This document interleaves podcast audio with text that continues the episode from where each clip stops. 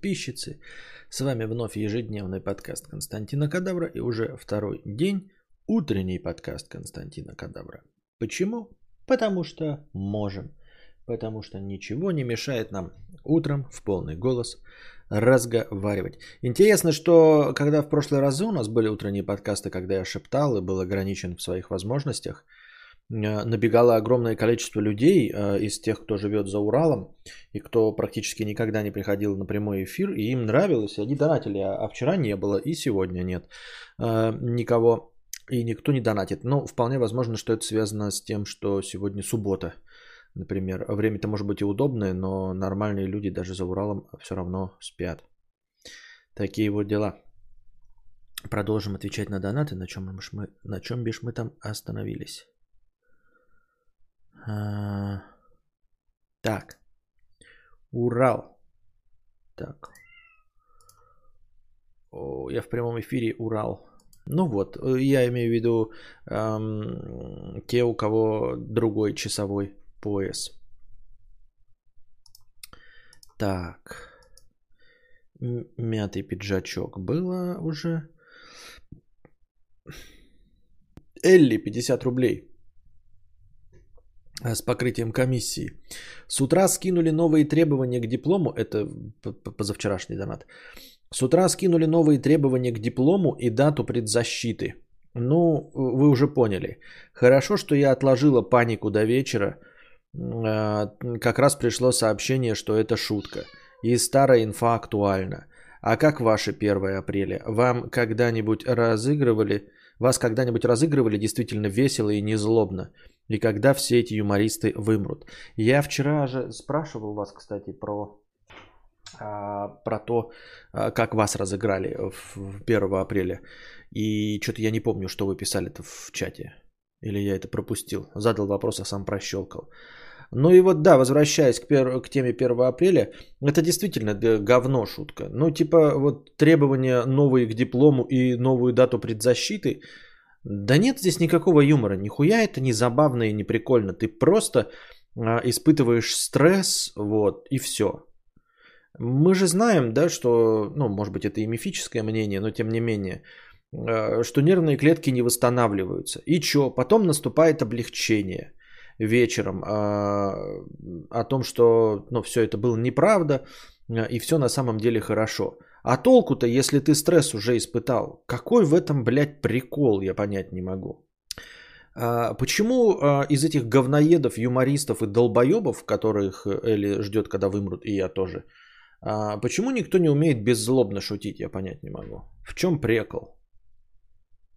Почему обязательно ваши шутечки должны сопровождаться стрессом и нервной встряской? Какое-то говно. Вы не умеете нихуя шутить. Э, и зря вам дали праздник. Вот, вот бы вас долбоебов, блядь, пиздили бы палкой каждый раз 1 апреля, чтобы э, шутишь и тебя пиздят палкой. Не хочешь, чтобы пиздили палкой, не шутишь. Вот. Силин Рин. 50 рублей. Костя, пожелай мне, пожалуйста, удачи. Отправляюсь в конце апреля в тупешествие в Армению недельку на две. Знаю, как ты относишься к тупешествиям и с этого ору по-доброму. Дай пару советов, как вести себя в аэропорту и тому подобное. Я буду думать о тебе, когда буду лазить по армянским горам. Спасибо. А, звучит нормально, в принципе, да, но вот предыдущий его донат, он был про би, про то, как он э, знакомится с другими гомогеями в Гриндере. И у меня сразу такое, знаете, буду думать о тебе, когда буду лазить по армянским горам. Фраза сразу приобретает какой-то дополнительный неочевидный смысл. Буду думать о тебе, когда буду лазить по армянским горам. Если бы не а, через один донат до этого под тем же ником, где говорилось, что человек гомогей, я бы подумал, что он просто собирается действительно лазить по горам и просто будет слушать мои подкасты. Но вот тут какие-то дополнительные коннотации возникают. Чего ты вякаешь? Где ты? Чудовище. Понятно, играется, короче. Ну не по пещерам и ладно.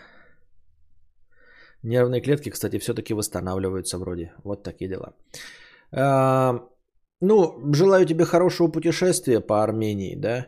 А, не знаю, что это за страна, понятия не имею, как там, что, зачем и почему, поэтому э, никакого мнения высказать не могу. Ты просишь советов, как себя вести в аэропорту. Откуда мне, мне знать, как вести себя в аэропорту? Я бываю там крайне редко. Но единственное из того, с чем я сталкивался, да, если ты будешь вылетать из Москвы, а скорее всего ты будешь вылетать из Москвы, потому что у нас э, других точек нет, у нас все централизовано, да, ну, особенно если говорить о европейской части. Я бы посоветовал э, не идти на поводу долбоебов, которые пишут, что э, и говорят, что 2 часа или там 3 часа на регистрацию это много. Мы живем в современном мире с такси, с регулярно ездящими экспрессами до аэропорта. Нет никакой необходимости приезжать в аэропорт за 3 часа. А, пускай эти долбоебы и опаздывают, и потом потеют как свиньи, а, пытаясь эм, не опоздать. Я рекомендую, ребята, выдерживать вот эти вот 3 часа э, на регистрацию, то есть приезжать за 3 часа. Понятное дело, что регистрация заканчивается за 40 минут, а 3 часа это максимум. Я рекомендую приезжать именно за 3 часа и не торопясь все делать. Потому что потом ты просто будешь в поту бегать по этому ебаному огромному аэропорту. И все эти э, прекрасные вещи по типу э, электронной регистрации с телефона, с интернета или с специальных этих терминалов, когда тебе ничего делать не надо. Э, на самом деле это все нивелируется э, громадностью московских аэропортов, вот, беспощадностью их размеров. То есть Э, если тебе нужно сдать чемодан в багаж, то электронная регистрация идет твоя нахуй. То есть тебе все равно нужно будет отстоять очередь с другими долбоебами с сумками. И эта очередь будет двигаться ничуть не быстрее, чем если бы ты не проходил никакую электронную регистрацию. Это раз. Если твой багаж превысит какую-то а, массу, тебе дадут чек, и тебе надо будет пойти и заплатить в кассу. А, и, естественно, в размерах московских аэропортов, то место, где ты сдаешь багаж и где ты оплачиваешь, оно будет не рядом. То есть оно по московским меркам, конечно, рядом, да, но по нормальным меркам это, блядь, 500 метров куда-то там топаешь, и там еще в очереди стоишь, и кто-то еще там тупит. И после всего этого ты проходишь, короче, миллиарды кордонов, где нужно будет раздеваться, полностью снимать с себя обувь, сдавать бутылочки с водой. А, я вам говорю, я миллион раз с этим сталкивался. Ты такой приходишь в аэропорт а, во внутренний рейс, внутренний рейс, летящий из Москвы в какой-нибудь там Красноярск, и думаешь, ну быстро же. А, я же не прохожу там регистрацию какую-нибудь, не прохожу таможню, ни через границу ничего не прохожу. За два с половиной часа приезжаешь и думаешь, Блин, дофига. Вот надо будет сидеть, блядь, опять скучать. И оказывается, что два с половиной часа это тютелька в тютельку, блядь. Это, блядь, тютелька в тютельку. То есть тебе остается после прохождения всех вот этих препонов ебучих, да, то есть ты проходишь через э, один металлодетектор. Это где ты э, снимаешь себя все вещи, все железо, ботинки, на такую хуйню ставишь на серую, ее просвечивают, потом тебя просвечивают. И все это проходит, понимаешь, это не, не как в местечковых аэропортах, когда ты в Красноярске стоишь, на один рейс одни люди. Нет, вот прохождение всех вот этих шляп, оно проходит через буферы общие. То есть там не будет такого, что наши рейсы впустили только нас. Нет, там будут люди, блядь, 40 рейсов все вместе. Это будет поток нескончаемый людей. Там не будет так, что не будет очередей. Не будет такого мгновения. Вот. А, и ты будешь один раз проходить, потом еще раз проходить, помимо того, что ты на старте, на входе в аэропорт будешь вот это все проходить просто с меньшей э, бдительностью. Но тем не менее, если на тебе что-то будет пиликать, тебя тоже будут заставлять снимать все эти металлы и спрашивать, что у тебя в чемоданах.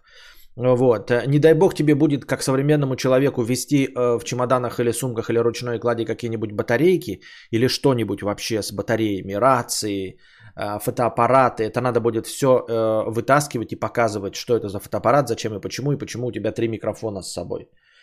Вот это я вам рассказываю как человек, который сталкивается с этим постоянно.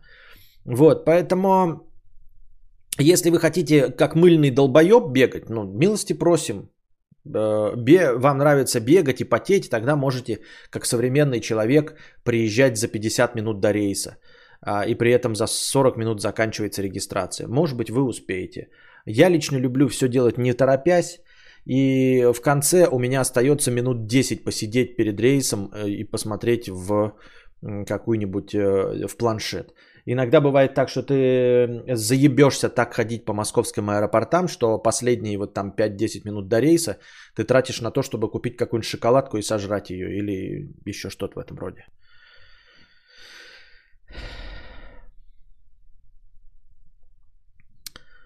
Так. Это во всех аэропортах так? Я обычно везде за 10 15-30 минут прихожу. Вопрос, почему бы на билете писать не время вылета самолета, а во сколько приходить? Я бы в жизни не додумалась за 3 часа приходить. Ну, не знаю, как вы. Я все время приходил раньше, и никогда у меня не было лишнего времени. Я не бегаю, да, но вот 2-3 часа, да, это я прихожу, не торопясь смотрю в телефон, куда мне идти, прохожу электронную регистрацию, сдаю багаж, прохожу через 2 э, э, КПП, вот эти с полным раздеванием – вот, прохожу, э, ищу, ну ты заходишь, блядь, в эту в буферную зону, где duty free, а тебе там выход номер 44, ты еще полтора километра идешь пешочком нормально для, до выхода 44, и все хорошо.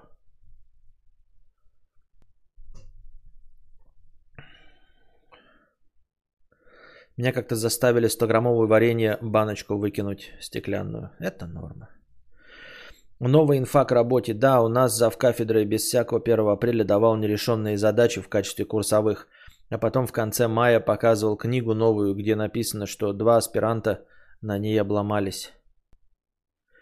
Потом, помню, меня останавливали на досмотре и спрашивали, включен ли ноут и планшет в моем рюкзаке. Я спросил, а как надо? Сказали, что надо, э, чтобы был выключено.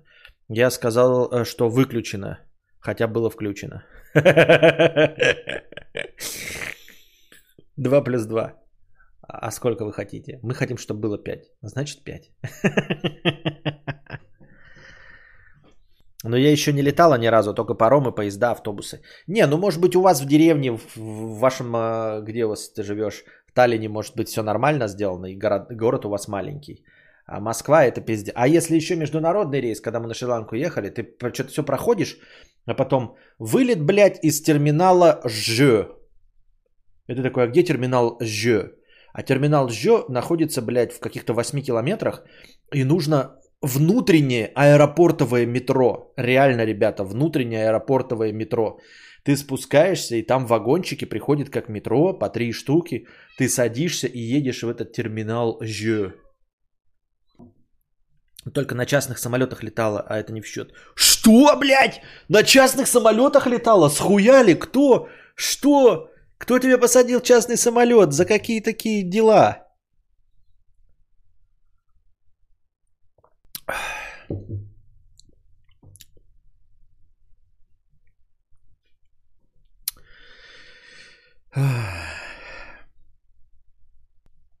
Супер Крипер 50 рублей. Мудрейший, преклоняюсь перед тобой, так предсказать задержание Эдварда Билла на утреннем стриме мог только великий человек. Мое почтение и тройное ура, ура, ура.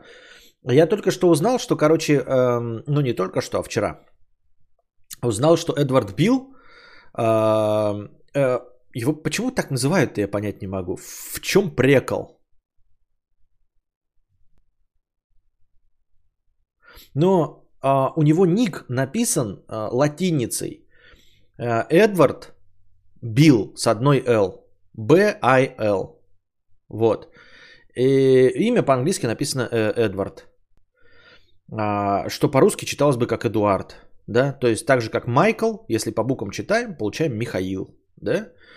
И человек написал Эдвард Билл, а зовут его, судя по всему, по-настоящему в паспорте Эдуард Биль. То есть человек просто написал свое имя латиницей в нике Эдуард Биль. С какого хера он стал Эдвардом Биллом?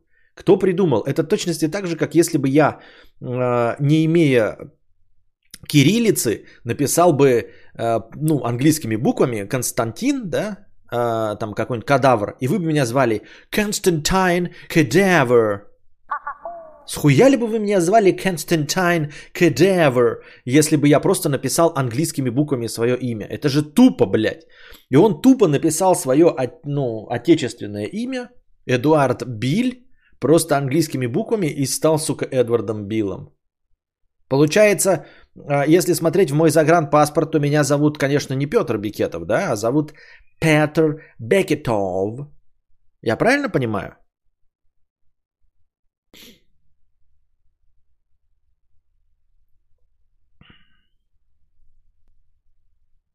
А Константин, это на каком языке? Это на языке э, этой, как его, э, Дейнерис Таргариен.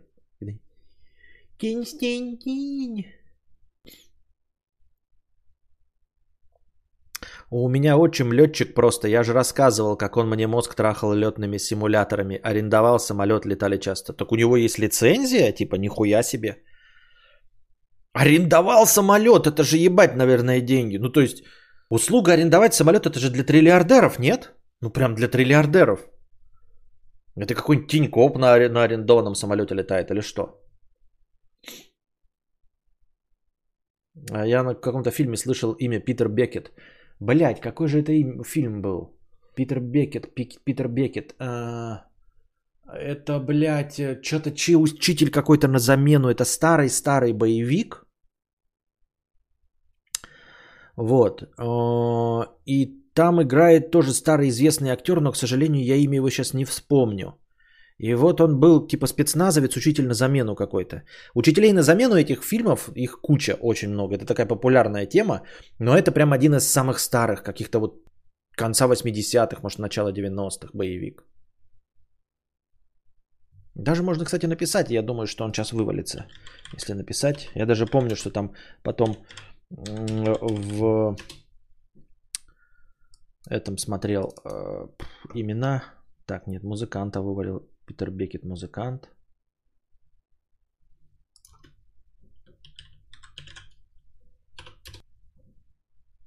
Нет, опять музыкант. Теперь музыкант. А как называется, когда а, а, Питер Бекет character, да? Характер же пишется.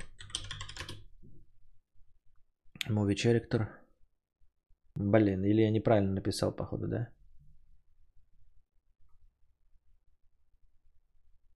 Видимо, не, как-то не так пишется Бекет. Может, с одной Т. Нет. Или, блядь, или это не, не про этого. Но актер точно я помню. Вот я его лицо помню, а имя не помню, как зовут его. Не, не Дольф Лунгрен. А, такой старый, блядь, белый актер. У него такое невыразительное или, ну, оно выразительное, но, блядь, сейчас, сейчас, сейчас, сейчас. А, как же его, блядь? Это один из старинных актеров. Сука. Блядь. Как же его... Вспоминайте старых э, актеров, не Джеймс Белуша, нет старых актеров боевиков, очень старых актеров боевиков. Вот. Что-то э, возрастное, ну, типа э, этого, вот э, уровня Клинта Иствуда, уровня этого Усатого, как его там звали, помните, Усатый был? Блять, вот меня заставили за, за это... Ну и как же его звали? Если по актеру можно вспомнить его фильм этот.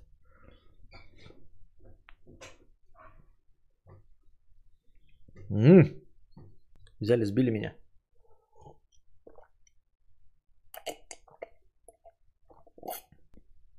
У него, по-моему, еще небольшой шрам над, над губой есть, но совсем незаметный. Да какой Майкл Дудиков? О чем вы говорите? Какую-то хуйню, блядь, пишете. Я говорю с старый, вы говорите звезды 90-х, блядь. Что, Клинт Иствуд, блядь, и Майкл Дудиков одного уровня звезды, блядь, что ли, или что? Майкл Дудиков, блядь. Дон Дракон Вилсон, блядь. Шон Коннери. Нет, но уровня Шона Коннери. Ну, в смысле, не уровня, а возраста примерно одного.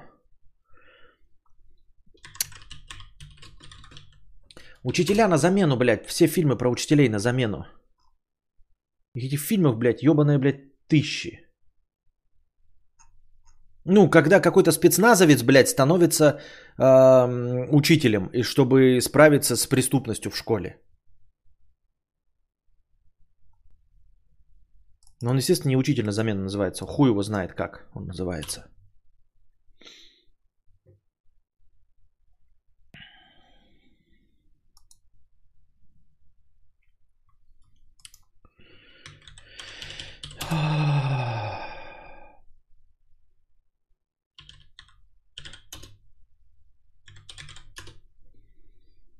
Так.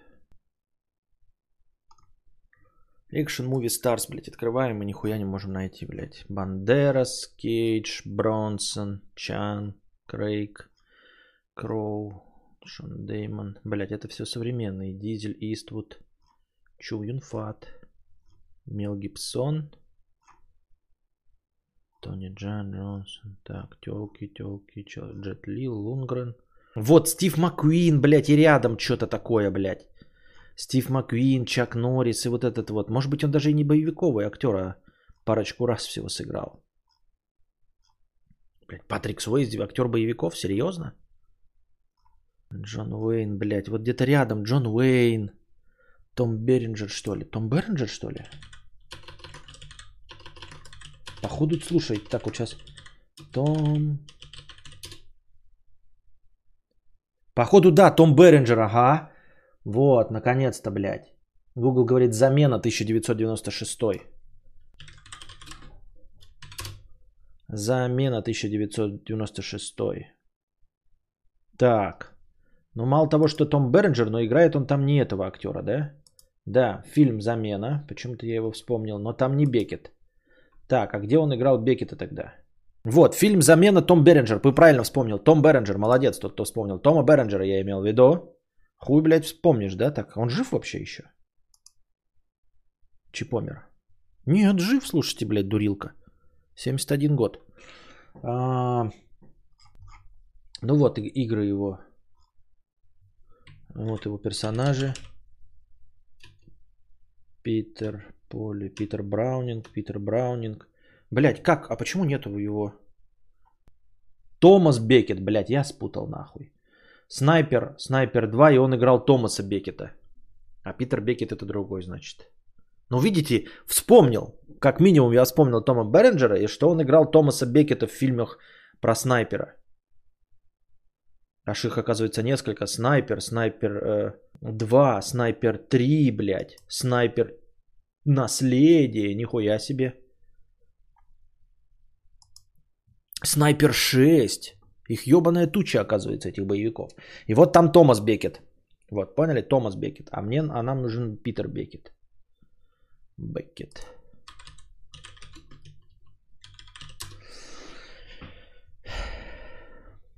Питер Бекет только музыкант. Ну ладно. Томас Бекет. Так, а как фильм-то сам? Не помню нихуя.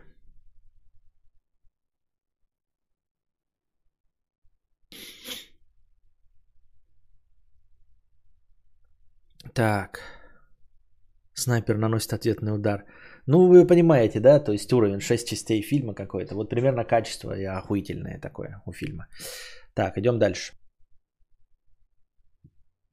Супер Крипер 50 рублей. Достань, пожалуйста, свой нимб и предскажи мою судьбу. Не, нимб я доставать не буду, мне лень. Томас Бекет, архиепископ Кентерберийский, как говорят Вики. Понятно. А вам нравится ходить в цирк? Зачем? Мы стримы смотрим. А, Лешка, 1000 рублей. Спасибо. ГГ, 50 рублей с покрытием комиссии. Одна лошадиная сила. А, это мы читали уже. 50 рублей, 50 рублей с покрытием комиссии. Вот ты второй раз кидал донат 997 и был проигнорирован. Ну нах. Где ты, в какой второй раз кидал? Ну, что ты пиздишь, блядь? Ну, вот, вот о чем говорит человек? 50 рублей, кидал второй раз, 997 рублевый донат и был про, проигнорирован. Ну и где? Ну, ну, ну, блядь, вот пиздит человек и все. Вот смотрю, нету. От дружи был 997 рублевый донат. И все, больше ничего не было. Если ты не видишь донат в стриме, значит его не было. Значит ты что-то сделал не так.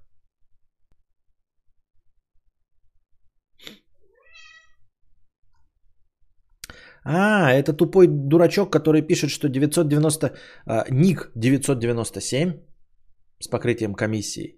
А, в тексте написано 997, отправил 50 рублей. И он недоволен, что э, второй раз кидал донат 997 и был проигнорирован. То есть это а, у чувака э, умственно отсталые шутеечки. И ходил на цирк Дюсалей, сами номера душнота, но музыка 10 из 10, тупо рок-концерт с топовыми соляками. Ну, можно пойти на каком-нибудь цирк братьев Запашных, посмотреть, как издеваются над животными, как их бьют. Может быть, если повезет, эти животные психанут и нападут на Запашных. Но, но везения такого не было еще, по-моему, ни разу. Ни у кого. Безумная кошатница 984 рубля. Спасибо. Моветон 70 рублей с покрытием комиссии. Спасибо тебе, Константин, за то, что скрашиваешь мои унылые будни. Пытаюсь придумать интересную тему для полотна, но в голову не лезет ничего. Что будет стоить... Не влезет ничего, что будет стоить обсуждения. Поэтому держи маленький донатик на продолжение банкета и мое глубокое уважение твоей неистовой активности в последнее время. Спасибо. Там без животных было, кстати. Да, Дю Солей давно отказался от животных. Я не знаю, как давно, ну не так давно, чтобы говорить там, лет пять назад, по-моему, как отказался. Но животных же типа возить сложно. То есть Дю Солей, он же такой, что э, ты везешь все декорации, вот эти пружинки, блядь, ебучие, акробатическую хуету всякую. И так кучу денег тратишь, а еще ввести с собой слонов и прочую залупу, я думаю, что они, возможно, в том числе и от этого давно отказались. Сигора 20 долларов. Сидим, шутим. Спасибо. А, безумная кошатница 1000 рублей. Спасибо. Это было все вчерашние донаты. Сурочек 50 рублей с покрытием комиссии. Какие, блядь, голосовые чаты? Вы чё, букв не знаете? Если серьезно, интересно, в какой момент люди, которые э, это самое, ну там это, как это, да, как это, э, ну, а, что это там а, решают, что сильны в разговорном жанре. Еще и голоса мерзкие, непоставленные. Спасибо, что ты совершенствуешься. Спасибо тебе, сурочек. Она, она Настя, 50 рублей. В 15 лет я хотела стать актрисой и еще какой-то торговкой э, лицом. Родители отговорили, не стесняясь в выражениях. Сейчас ставят в пример одноклассницу-блогерку – добилась. Не то, что я. И Машку, у которой двойня, в пример ставят. Пох, что она их по пьяни родила. Все лучше меня, блядь. Ну и да, ну и вот видишь, и тебя тут вообще винить нельзя. Никак невозможно ребенку противостоять. То есть ты не можешь противостоять не потому, что у тебя мало аргументов, или потому что тебе не хватает там воли какой-то, а потому что сам по себе природный механизм заставляет тебя слушать родителей. На то они родители, ты им абсолютно доверяешь. Невозможно противостоять родителям.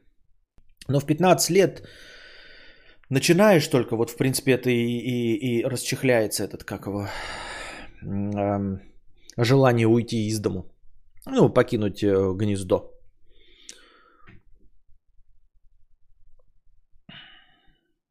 Я к чему 50 рублей? Есть те, э, кто, по крайней мере, публично ничего плохого не говорит о детях, наркоманах, безработных и так далее. Я вроде как раз из типа приличных, но со мной, но мной вечно недовольны. Какой надо быть, чтобы мной были довольны? Не говорят, да уже э, почти не общаемся, просто интересно, как выиграть в эту лотерею. Я думаю, что выиграть в эту лотерею э, э, довольно сложно.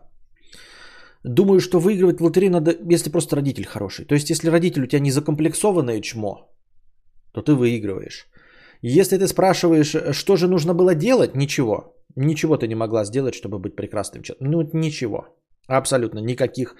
А, э, на тебе вины никакой нет. И э, ретроспективно, что можно было сделать? Например, сейчас взять твой весь разум, да, перекинуть его в тебя двухлетнюю и заново пройти этот путь. А, стала ли бы ты любимым ребенком и хвалили ли бы тебя за все достижения? Нет, потому что проблема не в тебе, проблема в закомплексованных чертях, которые а, тебя выращивали. Вот. Поэтому для того, чтобы исправить, нужно, я не знаю, их в 16 лет отправить к психотерапевтам, родителей твоих. Вот как можно исправить. Никакое твое поведение ни сейчас, ни даже если мы отправим тебя в прошлое, не сделает тебя ребенком, которым они будут довольны, потому что они закомплексованные черти. Не, ну есть, конечно, может быть, вариант э, сделать тебя абсолютной рабой э, этих людей. Э, уровня ты делаешь абсолютно все, что они хотят. Ну, прям вот абсолютно все. Ну, то есть это уровень раба. Ты пытаешься и полностью воплощаешь, еще у тебя удается, воплощаешь их больные комплексы и фантазии. Вплоть до мелочей, что ты хлеб ешь, начиная с, там, с темной корочки, если они хотят так, да, а, готовишь их любимый суп, занимаешься настольным теннисом вместе с керлингом и добиваешься в этом мировых результатов, отдаешь все деньги им, не выходишь замуж и ухаживаешь за ними до конца их дней. Вот в таком варианте они, может быть, будут довольны, но тогда ты кукухой поедешь. А, то есть этот вариант вообще не рассматривается. Все остальное это их больные закомплексованные амбиции, а, с которыми бороться нужно им. Нужно с их комплексами бороться, а не тебе. Поэтому успокойся, ничего ты с этим сделать не сможешь, не общаешься, забей на них и забудь.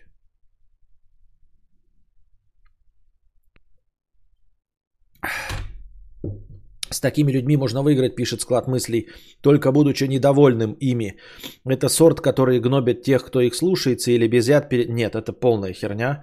Это высказывание уровня, блядь, э, все женщины любят стоять на кухне. Ну, то есть просто склад мыслей. Это высказывание глупое, обобщающее. Ты ничего не знаешь об этих родителях. Я тоже о них ничего не знаю. Я говорю только о том, что она написала. А ты сделал какие-то непонятные выводы, что они будут лебезить, а, из-за того, что ты будешь им противостоять. Это такой бред, блядь, такая полная хуйня, когда, знаешь, у меня начальник самодур, вот, э, все ему подчиняются и, и лижут жопу, а если ему, значит, сказать слово поперек, он тебя зауважает. Че ты за хуйню несешь? Никто тебя никогда не зауважает. Это показывают только в дебильных фильмах. Никогда тебя никто не зауважает. Тебя уволят просто, долбоеба, блядь. При всех еще унизят и назовут долбоебом. Начальники никто не любит, блядь, противостояние. Это юмореска. Это сценка из фильма, блядь, «Бухгалтер Фантоци». Никакой начальник не любит, что ему противостояли. Это полная хуйня. Люди во власти любят полное подчинение. И им нужно только полное подчинение. Это такой дебилизм, блядь, знаешь, что, ой, все ему лижут жопу, а я буду против. На этом построены все отечественные дебильные сериалы про значит, олигархов. Вот этот олигарх, он трахает моделей, они все для него делают, а потом он встречает 42-летнюю разведенку с двумя детьми, и, значит, он ей говорит, пойдем в ресторан, а она ему говорит, пошел ты нахуй, не нужен мне твой ресторан. И он такой, «А, влюбляется сразу в эту 42-летнюю разведенку, потому что она единственная, кто сказала ему слово поперек. Че за хуйня, блядь, ты че, ебанутые что ли? Серьезно, блядь. Олигарх такой сидит, модели ебет, блядь, да? Ни на ком не женится. 42-летняя разведенка. Блядь, мне никто слова поперек моей жизни не сказал. Но вот она сказала, поэтому я ее полюблю. Я буду все деньги ей отдавать, потому что она мне сказала слово поперек. Что? Блядь, ты, ты несешь, ёб твою мать. Люди потому и любят власть, потому что она беспрекословная и, и постоянная, и навсегда.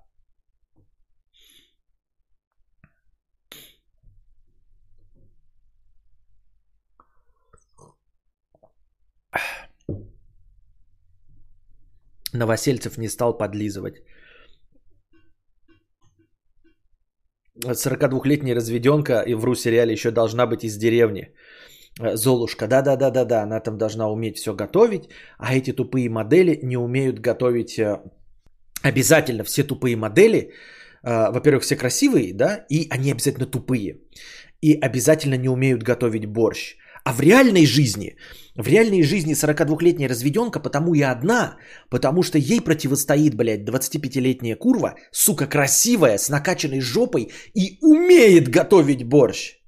В реальной жизни Дорогие ебаные, блядь, ленивые бабищи. Никого вы нахуй не найдете, потому что вы ленивые ебаные бабищи. Вы не представляете, насколько легко на самом деле молодой женщине, которая хочет захомутать миллиардера, уметь готовить борщ. Это очень легко. Это не ваша киллер-фича. Вы же понимаете, что в этом и есть сексизм и борьба феминизма. Вы реально думаете, что, блядь, вы лучше моделей тупых, потому что умеете готовить борщ. Всего лишь борщ. Его кто угодно умеет готовить. Поэтому, когда вы смотрите на каких-то молодых прошмандовок, которые а, с пузатыми миллиардерами а, ходят, вы должны понимать, что это не он глупый, блядь, не видит, какая ты хорошая с борщом, а потому что она худая, красивая, сосет, дает в жопу и умеет готовить борщ. А ты ни в жопу не даешь, ни хуй не лижешь. Еще и, и только один борщ. Так, Блять, как меня не ценят. Какие тупые мужики. Я ведь борщ умею готовить. Да ты, сука, если бы мы сравнили, как готовит борщ жена Абрамовича, как готовит ж- борщ э, жены футболистов и как готовит борщ ты, мы вдруг поймем и осознаем, что их борщ божественный. Ты реально думаешь, что она просто сосет член? Нет, это ты сосешь член в приготовлении борщей. Потому что научиться готовить борщ, когда ты ходишь, блядь, каждый день в фитнес, жопу себе тренируешь, хочешь отхватить себе миллиардера, вот, и тратишь время на изучение английского языка, чтобы было, э, чтобы не посрамить его на каком-то приеме и рауте. Э, не жрешь нихуя. Э, ну, ходишь в фитнес-центре на все остальное, два раза приготовить борщ, блядь, по полной инструкции от дружи. Ты серьезно думаешь, что это такое достижение? Да если миллиардеры там где-то обговариваются, я люблю там стейк из говна. Все, блядь, бледовки уже умеют готовить стейк из говна. Все, нет у вас никакого преимущества. Ой, я такая, блядь, интересная. А еще, я такая интересная, блядь, потому что у меня есть жизненный опыт. Твой жизненный опыт, блядь, это рассказывание про тетю Мотю, от которой муж ушел алкаш. Единственное, что ты можешь рассказывать, это сплетни, блядь, своих подружек и полную хуйню. Ты что, прочитала книг, что ли, каких-то или что? Ты такая скажешь, да, я читаю постоянно книги. И ты не поверишь, модели тоже читают книги. Потому что это несложно. Несложно быть хорошим собеседником. Если все сводится к прочитанным книжкам и просмотренным фильмам, то это легко делается. Ты понимаешь, вот сидит действительно целеустремленная молодая баба, красивая и хочет себе миллиардера. Ты что думаешь, она не может прочитать ебаные над пропастью воржи? Серьезно, блядь, или Анну Каренину вонючую? А? Я поражаюсь, блядь. Я такая начитанная. У меня э, э, жизненный, жизненный опыт, блядь, э, твоих подружек разведенок, э, дяди и тети алкашей. И как оформить э, в ипотеку 6 соток. Это нахуй никому не интересно, бытовуха сраная.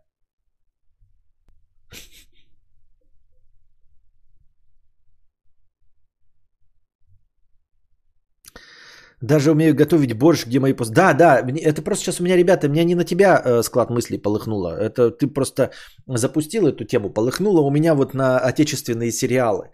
Когда смотришь их, блядь, с фейспалмом постоянным. Ну, я сейчас не смотрю, но так, когда натакаешься, и там все вот эти э, немолодые красотки, ну, их играют-то красотки, актрисы все равно, да, и вот они, значит, э, все время побеждают в борьбе с э, карьеристками какими-то. А в реальной жизни э, эти красотки не, побе- не побеждают в борьбе с, карьер- с карьеристками, потому что карьеристки лучше. Карьеристка, она на то и карьеристка, что она делает все для карьеры. А ты ничего не делаешь для карьеры. Ты хочешь, чтобы тебя полюбили такой, какая ты есть. А такую, какая ты есть, полюбит, блядь, ну, простой человек. Ничего плохого в этом нет, но простой человек. А та делает все для того, чтобы ее полюбил миллиардер. Читает книжки, готовит борщи и все остальное. И в конце концов все сводится к тому, что в кино показывает, он так соскучился по борщам. Так соскучился по борщам, что вот от, пиз, от пест молодых отказывается и берет себе эту 42-летнюю разведенку. А на деле, короче, э, настоящий миллиардер, живущий в Москве, русских ресторанов хоть жопой жуй, хоть к самому Стерлигову ходи, он тебе каждый день будет готовить борщ. Этих борщей, блядь, хоть жопой жуй. Даже не будучи миллиардером, можно сейчас, блядь, в Delivery Club заказать борщи. Нахуй ты нужна со своими борщами, дура, ёптать, это не преимущество. На дворе это не 53-й год, а 2021. Хочешь борщ? Вот, у меня бы стоять толстожопые рыжие негритянки, ни одна из которых даже слово борщ выговорить не сможет. И я буду каждый день есть самый вкусный борщ, потому что никто из вас не сможет готовить, как э, э, в лучших ресторациях Москвы. Потому что я миллиардер. Ради этого я и миллиардер. Что я хочу борщ и получаю борщ, даже если никто в моем окружении его делать не умеет.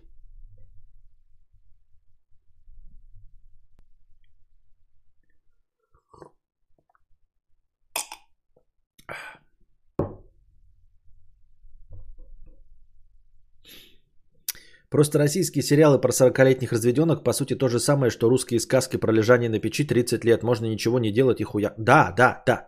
Именно, это вот э, то же самое и то же самое, что «Сумерки». «Сумерки» ведь на этом же построены. Это все э, полизывание твоих э, незаживающих ранок. В «Сумерках» тебе показывают, в кого влюбляется Эдвард. Миллион... Во-первых, красавец. Во-вторых, миллионер вечно живущий, да, вечно молодой, вечно живущий, влюбляется в нее. В кого? Вы видели в «Сумерках» кого играет? Кристиан, это Стюарт, она ничего, да? Но кого она в «Сумерках» играет? Серую вонючую заморашку. Он влюбляется не в э, эту, э, не в черлидершу, не в самую умную. Вы заметили, что а, Белла Свон, она же даже не умная, она и не интересная. Если мы фильм посмотрим, то она абсолютно не выдающаяся. На ее фоне каждая домохозяйка думает, если уж в эту дуру влюбился Эдвард, то меня-то уж точно полюбит. Я хотя бы две книжки прочитала. Я хотя бы готовить умею. А Белла вообще идиотина. Ну, просто, просто, блядь, вот, ну, слюна капает. Здравствуйте, блядь, слушаю Моргенштерна.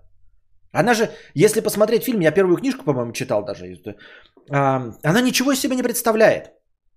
Понимаете, в ней нету а, каких-то залежей гениальности. Вот как мы возвращаемся к теме комиксов. А, Питер Паркер, который стал Человеком-пауком, он гениален до Человека-паука. Скорее всего, он был так же бы умен в будущем, как Тони Старк. А Тони Старк это миллиардер, который зарабатывает оружейными технологиями. Они сами по себе гении, понимаете? Брюс Баннер, ставший Халком до того, как себя облучить, он гениальный ученый. Питер Паркер гениальный студент. Тони Старк гений.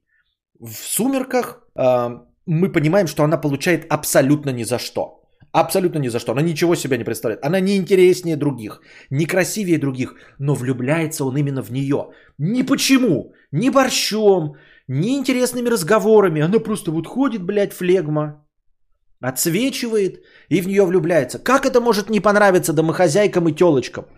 Ты такая ходишь, вся из себя неприметная, блядь, вот это в балахонах, сейчас как модно, да?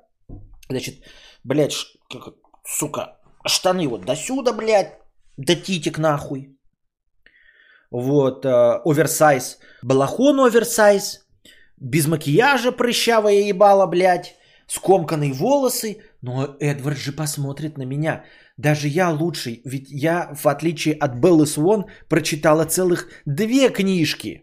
Белла Свон прочитала только азбуку, а я еще прочитала раскраску. И продолжение еще более эм, э, обидное. 50 оттенков серого. Там тоже серая мышь. Но она хотя бы умненькая, там какая-то студентка, да? Ну, просто студентка. Даже не сильно умненькая, просто студентка. Но там прямым текстом серая мышь. Я, блядь, серая мышь. Ну, естественно, на кого посмотрит миллиардер, э, красавец, БДСМщик? Конечно, на серую мышь. Конечно, не, за ухажив... не на ухаживающую за собой э, фитнес-няшку, которая э, строит карьеру, которая читает книжки, чтобы быть интересной, которая умеет готовить, которая охмутает любого. Нет, он влюбится в простую, не ухаживающую за собой серую мышку. Безусловно, блядь.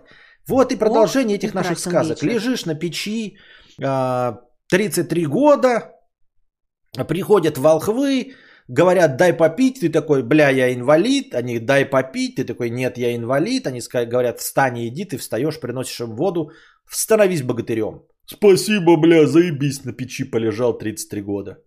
30 лет и 3 года. Вот и все. И вот к этому обращаются э, отечественные э, сериалы.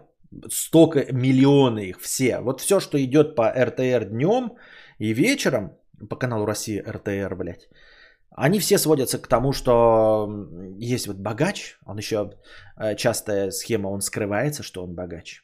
Вот. И встречает какую-то вот эту женщину не первой свежести. Это, конечно, женщина не первой свежести. Лучше от лучше всех моделей, которые присытили этого мужчинку, которые с ним только ради денег.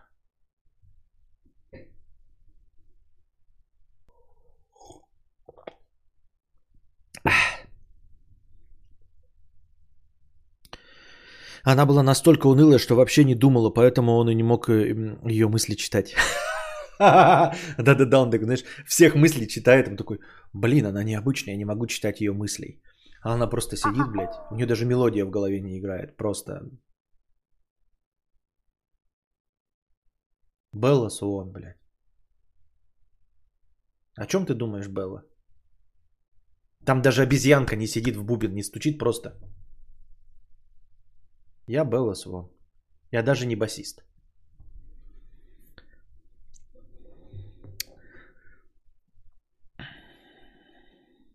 В «Сумерках» все просто было. Эдвард почему-то не мог читать ее мысли, поэтому он не знал, что она тупая. Этим и заинтересовался. Я раньше сказал, что там нет обезьянки с тарелочками. Там даже обезьянок с тарелочками нет. Она работала в бутике в Бирюлево. Но не смотри, не смотри ты по сторонам, оставайся такой, как есть, оставайся сама собой.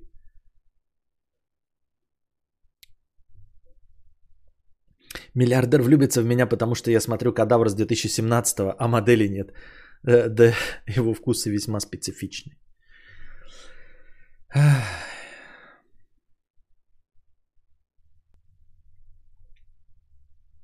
А вопрос был, что делать с людьми, которые самовыражаются, придираясь к тебе. Не самовыражаются, придираясь к тебе. Ты на каких-то начальников переключаешься и все остальное. Там речь шла конкретно о родителях. Начальника любой может послать. Склад мыслей, ты не путай. Начальнику любой может сказать все, что угодно. Люди не говорят по своей собственной воле. Потому что э, подлизывать начальнику это доктрина Моргана. Не надо подменять понятие. Ты взрослый человек. Ты уже знаешь что начальник закомплексованное чмо, что он никто. И что единственная причина, по которой ты его слушаешь, это зарплата и больше ничего. А тут речь шла о родителях, которым ты противостоять не можешь в силу э, природных механизмов, заложенных в тебе генетически. Ты обязан слушать родителя, чтобы выжить. Это тот инструмент, который позволил ну, вот, э, твоей крови дожить до этого пути эволюционного развития. Если ребенок не слушает, он выходит из гнезда, его съедает мамонт. Все. И твоя линия заканчивается. Поэтому выжили только те, кто слушал своих родителей. Это одно. А то, что начальнику ничего не сказать, я миллион раз не говорил по доктрине Моргана, потому что он мне платит зарплату. Как только его зарплата становится говно для меня, я требую еще зарплаты. Если мне не дают, то я начинаю противодействовать. Ну, имеется в виду, говорить все, что мне вздумается. Поэтому то, что ты там говоришь про начальника, это не достижение и никакого отношения к теме разговора не имеет. А Титаник, мне нужно быть красивой, богатенькой рыжухой, чтобы на меня посмотрел нищий Лео. Что вы несете?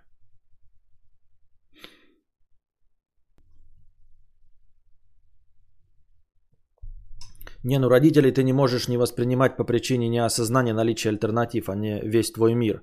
Обсуждали, что если бы отмотать, и если бы отмотать, я говорю, ты все равно не сможешь им противостоять. Э, там не противостоять. Там говорится о том, э, будут ли они довольны тобой. Опять ты все подменяешь.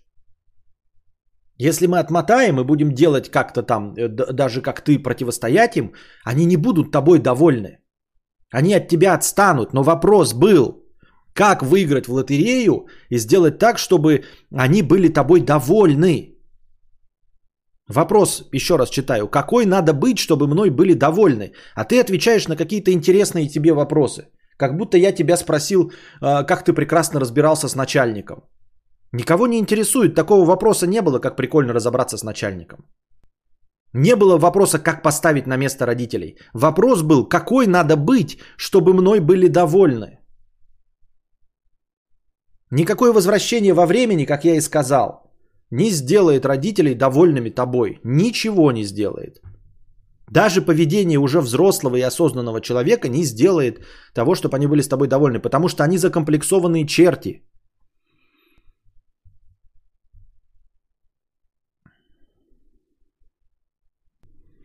Но родители используют ту же самую доктрину Моргана. Их надо слушать и любить. А мудаку, пристающему э, в глаз дать надо – они так это и говорят. Просто все от ситуации зависит. Жизнь разная. Да, но есть э, в доктрине Моргана, может быть, мы ее еще не развили настолько, чтобы говорить о родителях. Э, смысл в том, чтобы понять, что твои инструменты и твои правила, работающие у тебя, не работают у других. Ну просто не работают у других.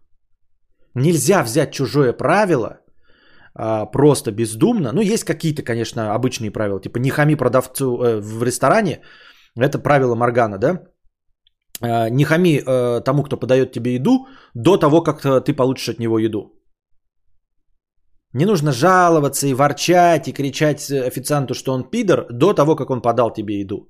Это универсальное правило, которое работает на всех нас. В любой абсолютно точке земного шара я рекомендую вам сначала получать еду и улыбаться, а потом уже говорить, что официант, пидор, повар, говно и весь их ресторан срань ебаная. А, чтобы вы получили чистую еду. Потому что если вы сделаете это до того, вам харкнут, блядь, в бургер. Все. Все остальные, ну не все остальные, а по большей части правила не работают универсальные. Поэтому, когда родители а, проецируют свою доктрину Моргана на других, на детей на своих, они не понимают, что все работает по-другому. Изменился мир. Он за 20 лет, даже если вы родили ребенка в 20 лет, меняется полностью. Поэтому ни, никогда не бывает тех же самых условий. Это ты 20 лет назад можешь дать зачинщику в лицо, а сейчас уже не можешь. Потому что зачинщику надо смотреть условия. Мафиозник ли его батя, там я не знаю, прокурор, политик. Если ты 20 лет назад можешь дать однокласснику в рыло, то сейчас оказывается, что этот одноклассник э, черный афроамериканский негр. В 21 году после БЛМ. И ты не можешь ему дать в рыло. Не можешь.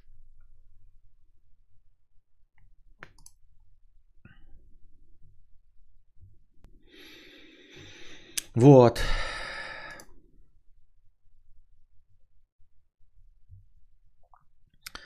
Так.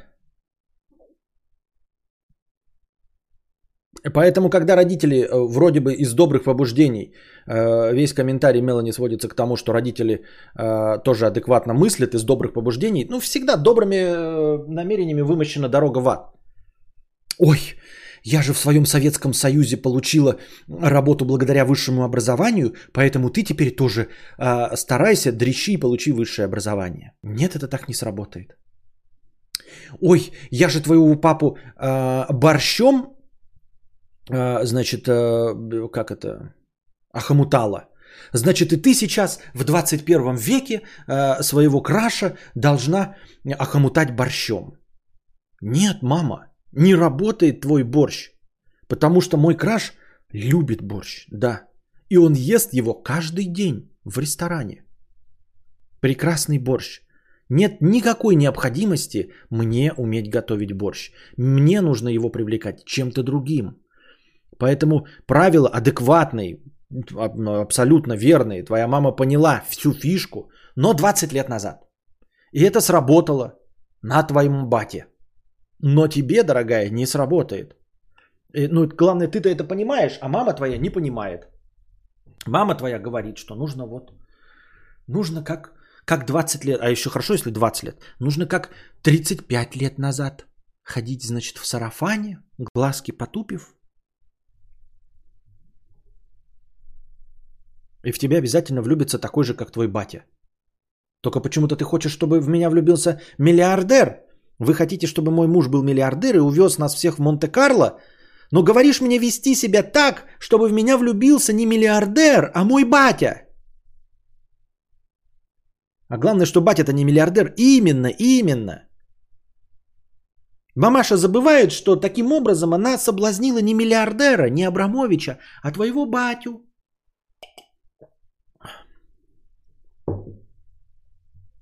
Нужен не борщ, нужно ведро стыда.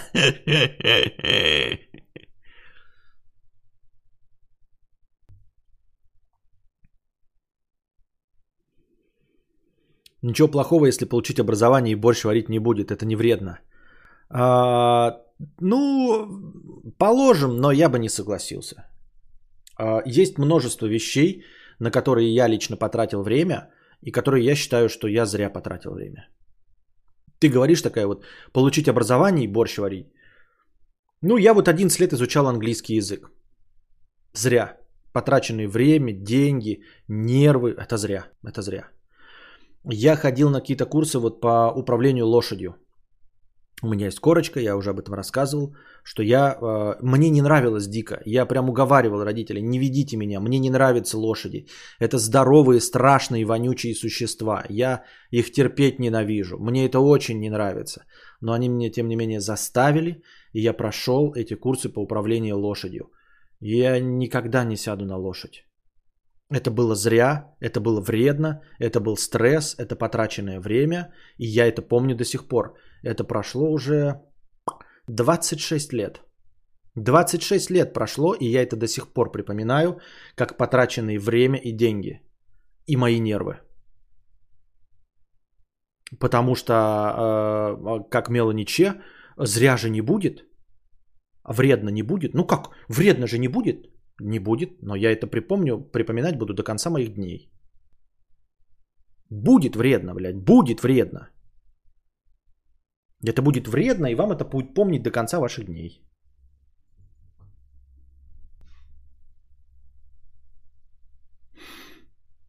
А, и с высшим образованием, наверное, точности так же. Если я 11 лет учил английский язык, то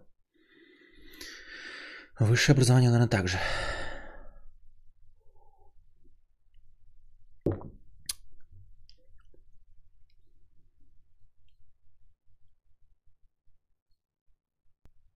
Через 26 лет эта лошадь взяла интервью у скопинского маньяка.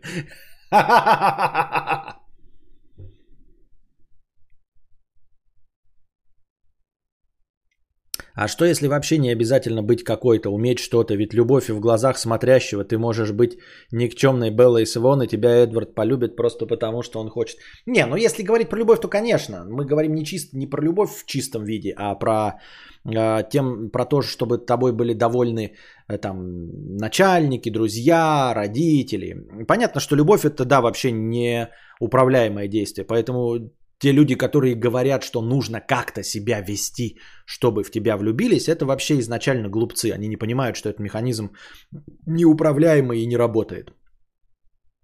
Ну, главное не быть мудаком, конечно, там впрямую. В целом, для того, чтобы в тебя влюбились, надо э, не какие-то иметь качества, думаю, да, а просто не быть мудаком. То есть, чтобы полностью не противоречить э, мировоззрению человека, а дальше уже играет лотерея. А, как бы не быть мудаком это как купить лотерейный билет. Но дальше ты уже повлиять не можешь. Просто нужно его купить. А чтобы его купить, нужно не быть мудаком. Ну, любого пола. Мы говорим про принятие родственниками, друзьями, всем остальным. Чтобы они были тобой довольны.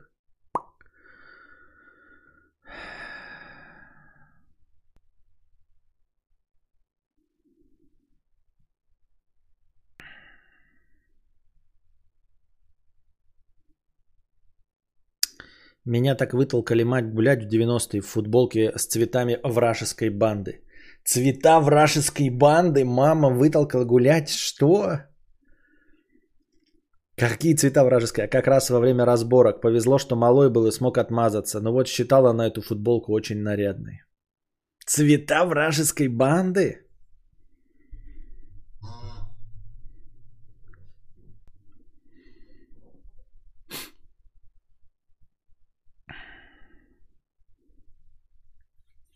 Так. Дерсмайл. Цвета Балласов. А, парень вырос в гетто. Да, причем в гетто где-то не российского, не, не постсоветского масс- а, пространства, потому что я не верю, что у нас какие-то были где-то цвета вражеских банд. Что значит не быть мудаком, чтобы влюбилась? На мне ездили все... Э... Это значит, э, что значит не быть мудаком, чтобы влюбились? На мне ездили все, а с одной э, сыграл мудака, бегала, супчики мне варила. Вот, склад мысли, ты опять упираешься в э, округление. Опять просто все сводишь к одному. Один раз у тебя э, нашлась идиотка, которая варила тебе супчики, когда ты был мудаком. Э, и из этого ты делаешь какие-то выводы. Вывод на основании чего? На основе одного случая? А прикинь, что то, что ты был мудаком, вообще не играло никакой роли. Что все на тебе ездили, вне зависимости от того, мудак ты или нет. А одна варила тебе супчики тоже не от того, что мудак ты или нет. Вообще это никакой связи с этим не было. Прикинь? Как тебе такая идея? Ну, ты себе придумал, конечно, классную теорию, что, блядь, ты со всеми остальными был. А что, если ты в принципе мудак? Ну так, чисто давай предположим, что ты вообще этого не осознаешь, что ты в принципе мудак. Вот, и твои представления о том, как быть или не быть мудаком, они неверны. И одна просто в тебя влюбилась и все, и варила тебе супчики. А мудаком ты всегда был. Был, есть и будешь. Я не говорю, не, не обвиняю тебя, это возможно, я такой же точности. Просто утверждать на основании того, что вот я не был мудаком, само по себе, знаешь, утверждение, что я был хорошим или могу быть, есть хорошим, оно само по себе мудачество. Каждый из нас мудак. Но если кто-то говорит, что он может не быть мудаком, это уже показатель того, что ты мудак. Типа, если человек утверждает, что он не мудак, то, скорее всего, он мудак.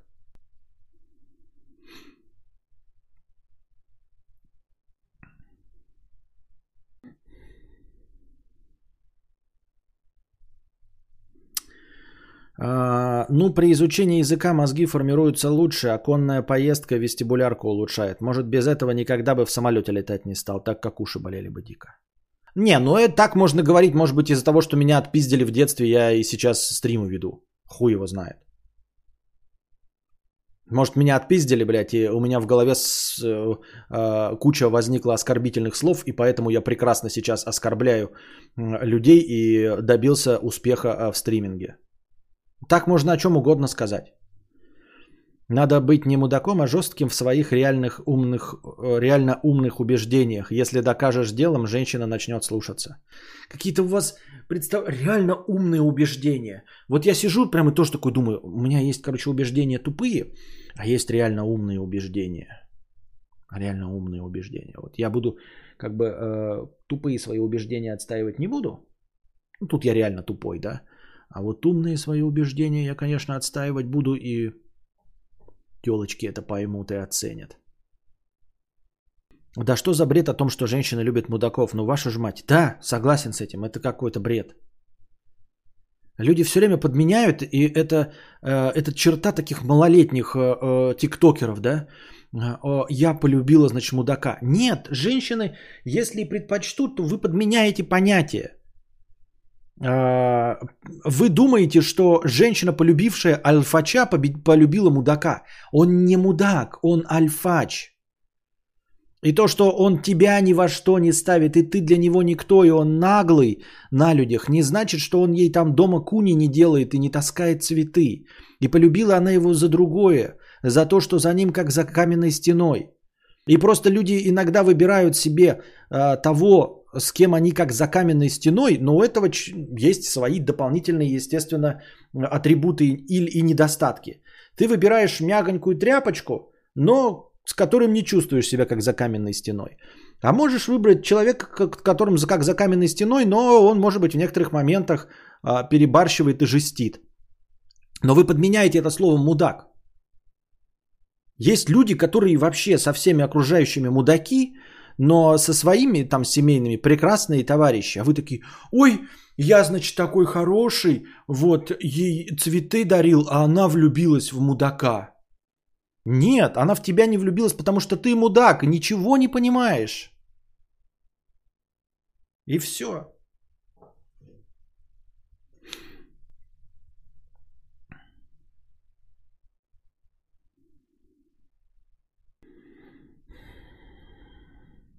Ну, доля истины в этом есть, что хороших мужей женщины юзают в основном. Сделай то, прибей вот это, а мечтать будет о другом, скорее всего. Я не спорю ни с кем, но почему-то так очень часто происходит. Да не происходит так. Не происходит. У вас картинка, которая вам удобна и интересна. Это точности так же, как удобные и красивые картинки фильмов «Сумерки» и «50 оттенков серого». Удобно думать, что э, э, там какая-нибудь, э, какой-нибудь этот олигофрен, олигарх э, живет с какой-то там телкой, потому что она стерва и держит его в ежовых рукавицах. Удобненько, удобненько, что э, а, она сучка э, такая, и вот он за нее держится. А на самом деле она мягкий там какой-нибудь пушистый одуванчик, с которым вы, например, вообще не сможете сравниться, ну, в личных отношениях, а вы видите только какие-нибудь там ежовые рукавицы, например. Вот, не исключено. Так что ну или нам удобно думать, что это так, да. Конечно, может быть и наоборот. Я просто к тому, что я не придерживаюсь полярных позиций. Вот, а вы все, что высказываете, оно все похоже на полярную позицию. Там, женщины влюбляются в мудаков. А, а это, ну это вообще не позиция, понимаете? То есть я не вижу э, не то, чтобы что большинство женщин предпочитают мудаков. Вообще этого не вижу. Да? Или там женщины любят альфачей. А кажется, а, и, и, и так удобно вот под это все. А я вот умный, потом она, значит, поймет, какой я программист. Да нет.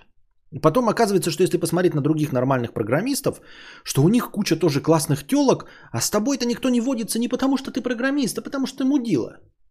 Понимаете? Оказывается, что 100 женщин, да, 30 из них выбирают альфачей, а остальные-то выбирают программистов, таких же, как и ты. Но тебя не выбрали, потому что ты мудак, а не потому что ты программист. Не потому что такой, ой, я не накачанный, у меня нет денег. А потом мы обратим внимание на большой 8-миллиардный мир и видим массу людей, у которых нет денег, которые не зарабатывают, э, у которых нет кубиков на брюхе, и у них прекрасный девушки, модели и жены, все с ними прекрасно. Оказывается, что для них это не было никогда критерием. Это ты себе понапридумал, потому что мудак.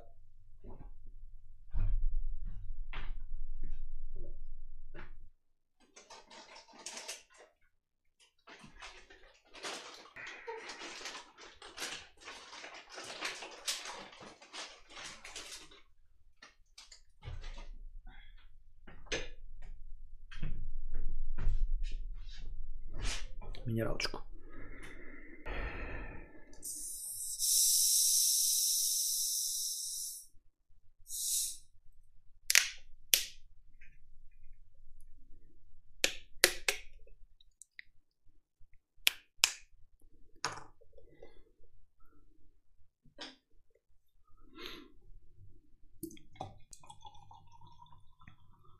Программистов выбирают другие программисты. Они даже гриндер для этого придумали. А там лежанка на, для кошки на фоне хорошая? Нет, это не лежанка, это как теточка на самом деле. Это как теточка. Но она на ней пока лежит, потому что другой не купил. В общем, на ней можно и лежать, но она не особенно мягкая и кайфовая. Ее можно вертикально ставить. Она там внутри, снаружи, сверху. Она из картона. Это картон, приклеенный слоями картон. И все. Он сидит, спит, да? Спит, ага.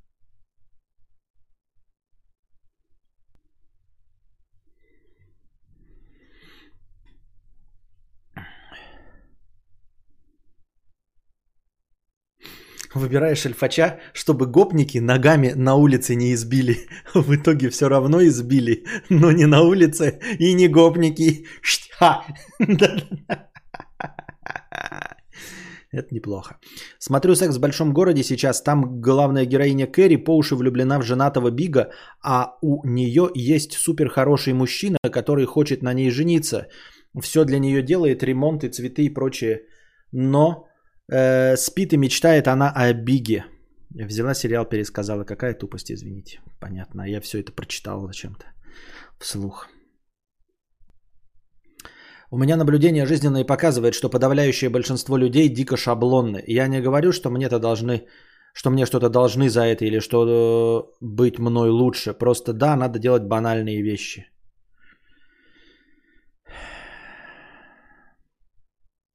Так знакомая говорила, что на, э, что на нее приемы пикапа не действуют, а потом рассказала, как с мужем замутили. Там прием с первой страницы любой пикап книжки. Понятно. Я об этом ничего не знаю. Я про соблазнение женщин, пикапы. Пикапы это RAM 3500, вот это пикап, блядь. Dodge RAM 3500, это я понимаю пикап. В этом я мастер. Других пикапов не существует. Да и что значит часто? Как вы это считаете-то? Это точно чат мудреца? Это же просто какие-то личные искажения. Я вот ни одной тянки с альфачом не знаю. А вот с альфонсами дофига. Да-да-да-да-да. Натуре. Toyota Hilux. Да, Toyota Hilux, по-моему, поменьше. Рам это все здоровые, а Hilux... Я бы вот... Да, для меня было бы Hilux вообще, блядь, хорош было. Он прям... У него размер это азиатский. И я видел, он хороший, большой джип, но это прям, но это, но это не беспредел, это не грузовик вида RAM. Хайлакс, да, это, блядь, я, я взял. У нас один на деревне, по-моему, есть, я вижу его. Вот. Он Хайлакс читается? Я думал, какой-то Хилюкс, блядь. Пикапчу, я выбираю тебя. Пикапчу. Дерсмайл 50 рублей. Бле, мудрый пень. Скажи, Плес, для тебя тоже с возрастом игры мультиплеерные стали сложными? У меня есть друзья, которые дрочат на ранг в играх. Я в этом вообще не понимаю. Это норма. А, я Амарок ни разу не видел Volkswagen. Ну, вживую. Хилюксы видел, Тундры видел, тоже, ну, нормальный размер. Рамы видел, рамы это, блядь, вот рама это здоровенная дура, блядь. Даже 1500 он здоровый, я ебал. А Амарок я ни разу в жизни не видел. Так вот, э, мультиплеерные игры стали сложными. Думаю, что это не связано с возрастом. Я думаю, что они для меня всегда были сложными. Я, конечно, в какой-то момент поиграл э, в там 400 часов э, в Half-Life Deathmatch с Александром, но мы играли в основном вдвоем. Если мы выходили в общий этот, то нам, нас натягивали. Потом мы играли в Battlefield, но по большей части мы всегда в соотношении kill-death были в минусе, да? И сейчас, конечно, Александр лучше играет, он больше в этом играет. Но вот видите, у нас возраста один, а он играет меня значительно лучше, потому что просто больше опыта. И он любит во всю эту дрочево играть. Это не связано с возрастом, мы одногодки. Вот он любит КС, Fortnite, это новый-то, который выходил, Valorant или что-то такое, да? И он во всю эту дресню играет э, по, по много часов. И, э, и у него все прекрасно получается. А я захожу, у меня сорокотан начинает полыхать, потому что я не умею и не могу. Они не стали сложными, это просто не мои вкусовые предпочтения и все. Нужно по доктрине Маргана не пытаться получить удовольствие от чего-то, что тебе просто неинтересно. Амарок с производства сняли. Амарок это альбом Майкла Олфилд 90-го года. Что вы несете? Президент Куколдистана 150 рублей. На аксессуары для стримхаты. Спасибо с покрытием комиссии. Овербайт 50 рублей. На шашлычки из... А, это игровой стрим. Кстати, вот да, сегодня разговоры опять были про программисты-петухи, но не, ой, не петухи, не петухи. Запустили сегодня с Александром игру и не смогли поиграть э, вместе, потому что забагованный кроссплей, он так и не запустился в Outriders'е.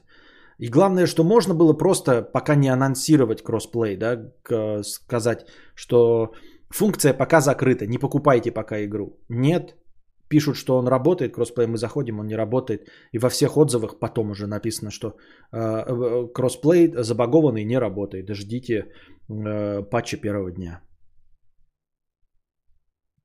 Все Евро и Азия пикапы размерами как адекватные машинки. Американцев нужно выбирать. У них все гигантомания. Слышишь, нужно выбирать. Наоборот, нормальный размер, чтобы хоть куда-то въехать возможность была. Все равно мотоцикл влезет, квадроцикл влезет в багажник. А нахуя эти, блядь, в... американские внедорожники должны быть в Америке. Переезжай в Америку и там езди на рамах. У них там прос- просторы, огромные дороги. А тоже игра от польских игроделов? Наверное, да. От тех же, кто сделал Marvel's Avengers, но только Marvel's Avengers что-то не зашло никому, а Outriders вроде заходит. No Way Out поставил, Александр его 3, месяца, ой, 3 недели назад купил, может тоже попробуем. Но пикап все равно 5 с лишним метров в городе неудобно. Да. Toyota Hilux это дешевый Land Cruiser Prado на той же базе построен. Да мы говорим про пикап, про открытый задник. Prado не бывает э, с э, этим кузовом. 1 апреля в CSGO не мог подключиться к игре 15 минут. Просто не выскакивала кнопка подключиться, а потом писалось, что я сам не нажал. Петухи. RAM 350 можно сравнить по размерам с ZIL 130. RAM 3500 ты имеешь в виду? Или все-таки 350 какой-то есть? Я просто не в курсе, может 350 есть. Ты перепутал Outriders с Steam, половина отзывов негативные. Но там э, по статистике говорится, Мия, э, по, по онлайну одновременному. Он уже перешагнул самые большие пики. Там что-то за три дня он переш... преодолел все, что за три, сколько там месяцев наработала Marvel's Avengers.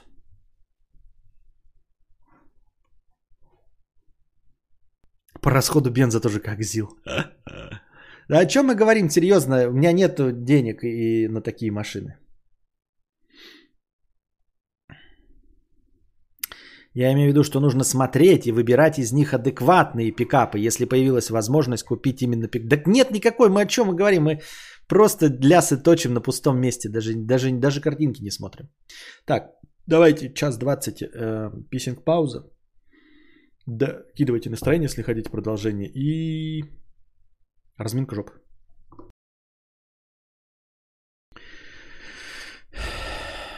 Продолжаем продолжать.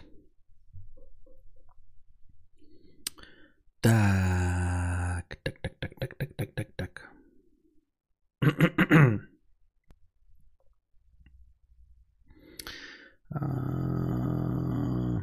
Вот No Man's Sky тоже все купили и играли, а отзывы были 80% негативные.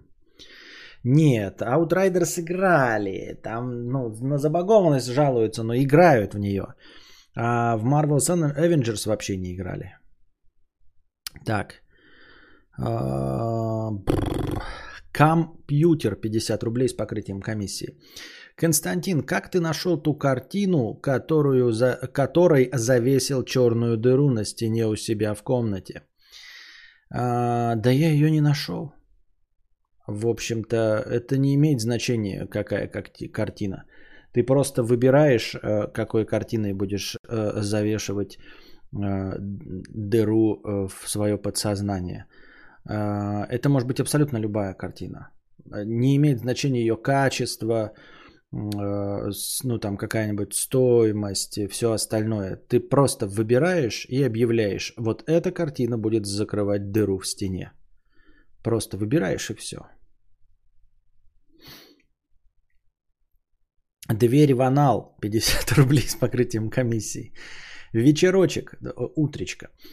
Почему все вокруг, все вокруг такое уебищное? Обшарпанные дома, разбитые дороги, обрубленные тополя и реки говна с островами собачьего кала. Это ведь не просто негативное восприятие, все серое на самом деле. От этого можно уехать, но самое главное люди. Люди, они везде, и они говно, что делать? Не знаю, на самом деле можно просто попытаться найти места, где или людей поменьше, или тебе поменьше придется с ними взаимодействовать. А, я согласен с тобой полностью, что это не негативное восприятие и готов харкать всем а, лучезарным чувачкам в розовых очках, которые говорят, э, что все зависит от э, того, кто смотрит. Нет, нет, мир э, реально Э, серая унылая говнина. Особенно сейчас, вот э, ранней весной, когда снег сошел, а все в грязи, как ты сказал, в собачьем кале. а, э, в разбитых дорогах, срезанных тополях и обшарпанных домах. Оно так и есть. И если люди это не видят, то это они умственно отсталые. Вот. Другое дело, что можно это не замечать. Не то чтобы радоваться, но, наверное, не замечать. То есть это может быть нормой картинки, как, например, а, ну, жителям тундры, их же не смущает э, не 9 месяцев зима, там белого снега и отсутствие зелени в картинке. Нисколько не смущает, просто и дело не в привычке, типа, ой, привык к плохому. Нет, просто это, возможно, не твое. Ну, вот люди, э, которые живут морем, нужно же признать, что море-то само по себе тоже не то чтобы красивое место. Красивые закаты на каком-нибудь там пляже в Аргентине. А само по себе море это довольно однообразная лужа. Просто однообразная лужа. И даже какие-то красивые закаты или восходы не способны скрасить однообразный пейзаж моря. Тем не, тем не менее, люди влюбляются в море и становятся, э, знаете, как-то принципиальными э, моряками, можно сказать, которые э, ни за что и никогда не променяют море на жизнь на суше. Вот. Опять-таки в море, если мы возвращаемся к твоему вопросу, что люди-то везде говно и главное, да, Люди остаются говном, но море, оно не прощает ошибок. Это вот просто как пример, к которому мы случайно пришли. Оно не прощает ошибок, поэтому, а, конечно, на современных танкерах, где полторы тысячи людей, там можно как-то усредненно построить а, срез общества, но на небольших кораблях, на небольших суднах, которые, например, добывают какую-нибудь э, каких-нибудь лобстеров, там у тебя команда 5 человек, а вы выходите на 2-3 месяца в море, и кроме этих 5 человек, о которых ты знаешь все, которых ты знаешь как облупленных, даже их недостатки. Других-то говнолюдей нет. То есть элемент случайности, а, при котором люди могут проявить себя как непредсказуемое говно, он исчезает. Ты можешь, например, пойти в море а, с четырьмя уголовниками, но ты, ты точно их знаешь, ты с ними 15 лет ходишь. И знаешь, по крайней мере, что э, они могут напиться, и ты можешь с ними подраться, например. Да? Ну, чего все равно не бывает в море, но мало ли что. То есть ты знаешь, чего от них ожидать. Они не наебут тебя на деньги на корабле, потому что ни у кого нет денег на корабле. Вот, тебя не подставят, там, я не знаю, не подожгут твою машину, потому что вы находитесь в море. Это я самую там плохую ситуацию нарисовал. А в целом ситуация будет лучше, если ты подберешь себе нормальную команду, а, или она тебя подберет, то вот ты на два месяца выпадаешь э, с людьми, от которых ты знаешь, чего ожидать. Главное ведь вообще во всем мире и в человечестве это элемент неожиданности. Если бы мы точно знали, как поступают э, люди, э, то с ними легче было бы мириться. Люди почему говно? Потому что они непредсказуемое говно.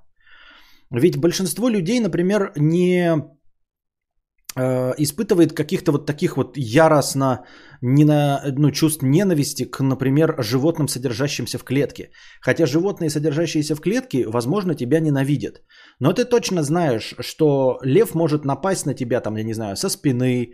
Но если он находится за дверью, то не будет такого, что он, например, э, уведет у тебя телку, да, э, подставит тебя на бабки, не отдаст тебе долг, сожжет твою машину, измажет дверь говном. Этого не будет. Ты не можешь этого ожидать от льва. Ты знаешь, что он силен. И в отличие от большинства людей может тебя убить и съесть. Но он ожидаемо так себя ведет. У него нет непредсказуемости. Как я уже сказал, он вдруг не скажет тебе, ты неудачник толстый. Лев этого никогда не сможет сказать физически. Он не сможет наебать тебя на деньги физически. А люди все это могут. А, вот поэтому самое стрёмное – это непредсказуемость людская. И для того, чтобы легче мириться с человечеством, нужно эту непредсказуемость, а, уебищность человеческую, нужно ее как-то уменьшать. А, анально огораживаться. Вот. Анально огораживаться можно не только высокими заборами, но и всякими психологическими тренингами, аутотренингами и прочей терапией. То есть, э, ну, принимать, например, доктрину Моргана – и понимать, что если у тебя что-то не получается или тебя пытаются опрокинуть, то это часть человеческой природы, а не потому, что ты плохой или какая-то неудача. Э, вот. Постоянно ждать подвоха от людей, вы скажете, это жить на нервах. На самом деле нет. Ну как ждать? Можно просто понимать, что рано или поздно подвох произойдет и быть готовым к тому, что ты потеряешь э, часть или все свои деньги. Просто потому что люди это люди. Поэтому, как ты спрашиваешь, как э, люди-то говно, серая картинка, в серую картинку ты можешь просто полюбить. Просто полюбить, то есть э, находить э, вот ну, атмосферу, как люди любят Silent Hill, да, ну казалось бы страшно, но люди любят Silent Hill за атмосферу. Вот. Разруха, например, какого-нибудь э, города Восторг в Биошоке, да, тоже зомби всякие ходят и все остальное, но вот атмосфера все равно тебя поглощает, и ты любишь город Восторг. Ничего не мешает полюбить точности также любую серую картинку за окном. А вот что с людишками делать, как я уже сказал, нужно пытаться нейтрализовать. Можно найти действительно другое место, где меньше людей. Можно уйти э, довольно неплохо, если ты работаешь удаленно каким-нибудь фрилансером на одну страну, а живешь в другой стране. То есть, например, ты работаешь на российских производителей, но с россиянами не взаимодействуешь, а живешь где-нибудь в Бельгии. И с бельгийцами ты тоже не взаимодействуешь, ты живешь дома, а, и только доставка. То есть изредка тебя будет кидать и харкать или там добавлять э, особый ингредиент тебе в шаурму только курьер и доставщик. А в остальном ты будешь э, снижать количество взаимодействия с людьми, соответственно, снижать негативный эффект от взаимодействия с ними.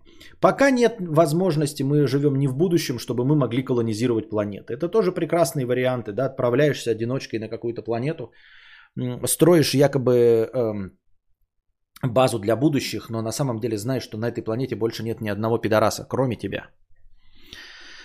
Вот. К сожалению, пока не будущее. Поэтому мы вынуждены ютиться на этом ебучем шарике э, вместе друг с другом. Такие дела.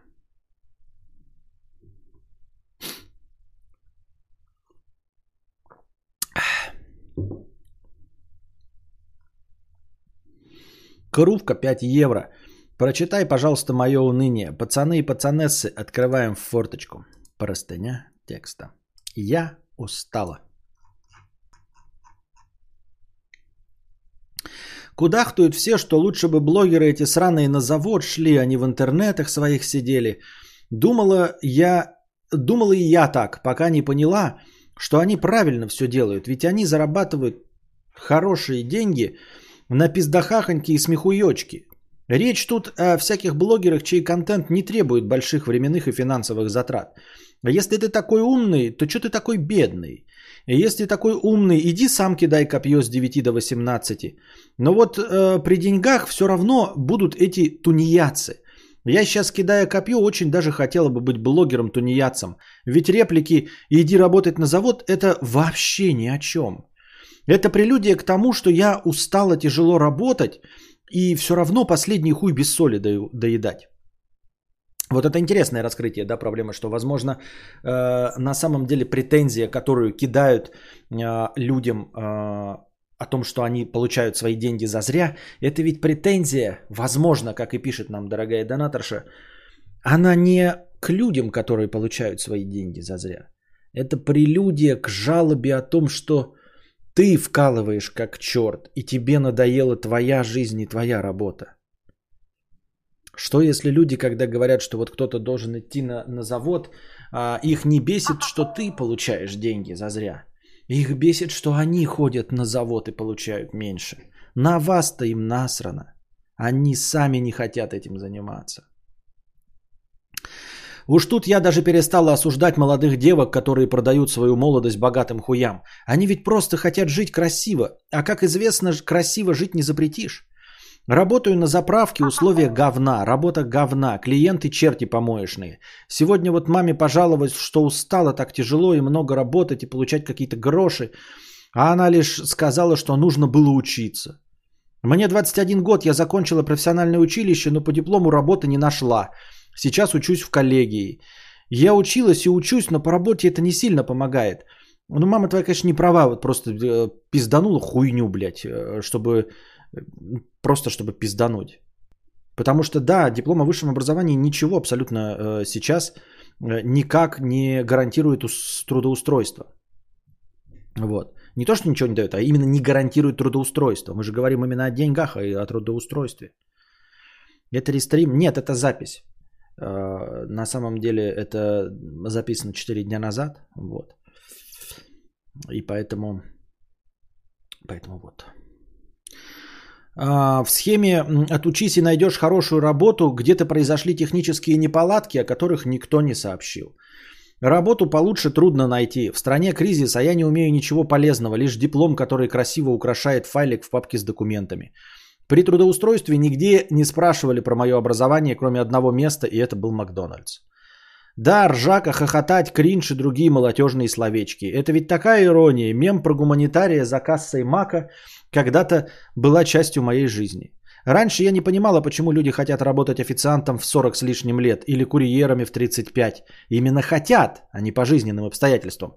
И тогда одногруппница мне сказала, что это нормально, просто есть люди без амбиций, им любая работа любая работа подходит, лишь бы платили. И сейчас я с ужасом понимаю, что я есть тот самый человек без амбиций. Это ужасно, отчаяние. Ничего лишнего, просто пришла просто пожаловаться хорошего стрима. А, нет, это звучит слишком а, негативно про человека без амбиций. Нет, нужно понять, что не у тебя не амбиций нет, найти, во-первых, свои амбиции, но в другом месте и понять, что реализовываться не нужно в работе. Это не отсутствие амбиций. Тебе 21 год, найди себе интересы и проявляйся в чем-то другом. А, само по себе нежелание работать или желание работать только исключительно за деньги – это не отсутствие амбиций. Это нормальный, здравый взгляд на вещи. Потому что работать, получая удовольствие, можно в очень ограниченном э, спектре профессий. Как я уже говорил, э, конечно, есть люди, которые по-честному, с душой любят бухгалтерию, да, которые по-честному с душой любят э, э, быть кассиром в банке. Но таких вот раз-два и обчелся. В остальном, в основном, люди любят творческие профессии. Рисовать, слушать музыку, пинать хуи, вести подкасты, я не знаю, быть ресторанными критиками. А таких людей в мире нужно раз-два и обчелся. Вне зависимости от мастерства. Просто их слишком мало требуется. Поэтому нужно понять прежде всего, что работа, ребята, это повинность. Вынужденная повинность. Мы выбираем с вами э, работать не потому, что у нас отсутствуют амбиции, или мы выбираем себе какую-то работу, которая нам не нравится. Поймите, это не депрессивный настрой. Это рациональный взгляд на вещи. А, нам нужно на что-то кушать. И у нас э, в мире сейчас сложились товарно-денежные отношения. Чтобы самому не готовить еду, вы можете вообще нивелировать всю эту хуйню, которая есть сейчас с товарно-денежными отношениями, и прийти, например, к жизни на Земле. На самом деле никто вас не будет ни за что ругать, если вы уйдете в лес, выкопаете э, землянку, будете собирать ягоду, возделаете какую-то небольшую площадь земли, до которой никто доехать не может, чтобы вас поймать. И будете там выращивать себе картофель, помидоры, ягоды, сами себя питать, э, листьями вытирать себе жопу, дождевой водой мыться. Никто от вас ничего не потребует. И это смело каждый из нас может воплотить.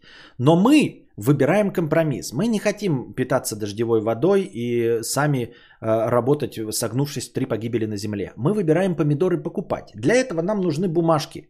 Э, банкноты Банка России. Чтобы получить банкноты Банка России, нам нужно что-то делать. Все, мы должны понять, мы хотим кушать, нам нужны помидоры. Помидоры обмениваются на банкноты Банка России. Для того, чтобы получить банкноты Банка России, нужно кому-то оказывать какие-то услуги. И в этой схеме нет получения удовольствия от э, произведения услуг кому-то. Запомните, получение удовольствия это от помидоров, которые вы купите за банкноты Банка России.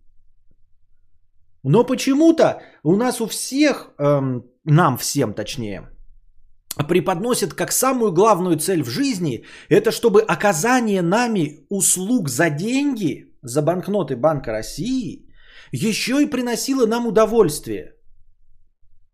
То есть вся литература, вот это вот все кино, все телевидение, весь интернет, все тренинги личностного роста и прочие инфо-цыгане – хотят нас заставить поверить в то, что можно и рыбку съесть, и нахуй сесть одновременно.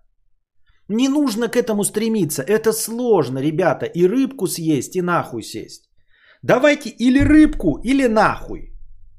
Разделяйте эти вещи. Рыбку съесть. Без хуя. Поэтому, чтобы кушать, оплачивать счета за интернет, покупать себе айфоны, вы должны э, платить э, банкноты Банка России. Чтобы их получить, вы обязаны ука- э, э, оказывать какие-то услуги э, третьим лицам.